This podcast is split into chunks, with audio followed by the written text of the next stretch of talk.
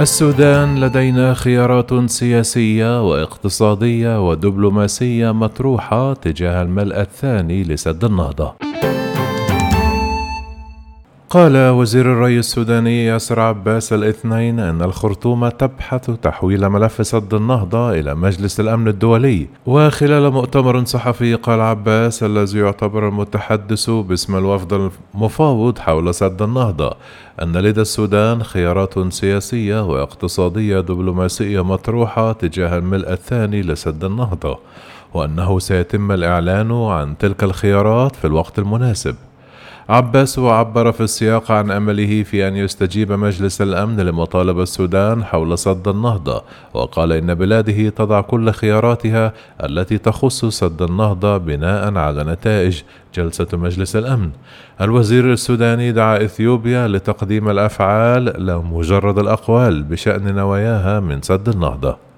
قال وزير الري السوداني ياسر عباس في مؤتمر صحفي قبيل مغادرته إلى نيويورك للمشاركة في جلسة مجلس الأمن أن إثيوبيا لم تمد بلاده بأية معلومات بشأن عملية الملء والتشغيل غير أنه أشار إلى خطاب بعثت به إثيوبيا إلى السودان في إبريل الماضي يتعلق بأنها تعمل على فتح البوابتين السفليتين وقفل بوابات قاع الخزان وطلبت من السودان تحديد مناديب لتبادل المعلومات.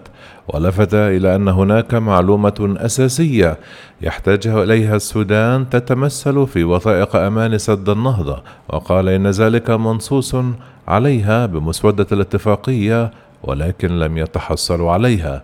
كما أكد أن مطالب السودان في رسالته لمجلس الأمن تتمثل في عقد جلسة لمناقشة ملف سد النهضة وهو ما تم بجانب حث جميع الأطراف على عدم اتخاذ إجراءات أحادية بما فيها الملء الثاني من قبل إثيوبيا. يأتي ذلك بعد يوم واحد من تصريحات السفير الأثيوبي في الخرطوم بيتال أميروان اتهم فيها السودان بمحاولة تدويل القضية كأنها قضية أمن دولي وفق قوله. ونفى أميروان رغبة بلاده إلحاق الأذى بالسودان بأية حال من الأحوال كما رفض فكرة إيقاف الملء الثاني لبحيرة سد النهضة متهما الخرطوم والقاهرة بالعمل على تسييس القضية. وقال في مؤتمر صحفي عقده الأحد في العاصمة السودانية أنه لا يوجد أي سبب يجعل بلاده تقوم بعمل عدائي تجاه السودان لكنه قال إن بلاده لا يمكنها وقف عملية الملء الثاني لبحيرة سد النهضة الآن بالطريقة التي تطالب بها القاهرة والخرطوم مضيفا أنه لا يمكن لدولة تساهم في المائة من مياه النيل التي تصل إلى مصر والسودان القبول بهذا الطلب. واتهم أميروان الخرطوم والقاهرة بالعمل على تدويل قضية سد النهضة وجعلها قضية سياسية وأمنية مشيرا إلى أن القضية فنية يمكن حلها بواسطة خبراء فنيين.